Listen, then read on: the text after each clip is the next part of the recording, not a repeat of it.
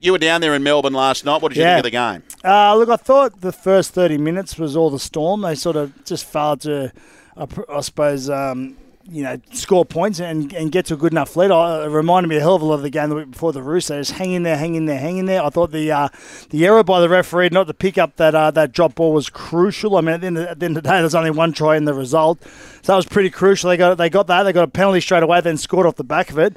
But I still think at the end of the day, the Roosters could have won the game. I feel that their discipline all year has, has cost them big time, and I still feel it cost them again last night. I mean, there was the Corey Allen when Tedesco was about to put the fullback in goal, he was offside. Just stay out of the play. Tedesco would have got him in there anyway. That was a huge mistake. Uh, when they were coming out of their own end, Siua Wong went the short side. Great play. Jackson Paulo, mate, get half a metre deeper. Run onto the ball. Like, that was a huge opportunity. Gifted the uh, the Storm field position, which they end up capitalising on. And I think there was a six to go in the, in the last few minutes too, on about the halfway line, tackle four or tackle five. Just release the players, tackle four or five, be good, get the ball back and complete your set. I thought their discipline let them down all year, and I think at the end of the day, uh, while that referee's mistake was a big mistake, I, I feel that their discipline cost them again.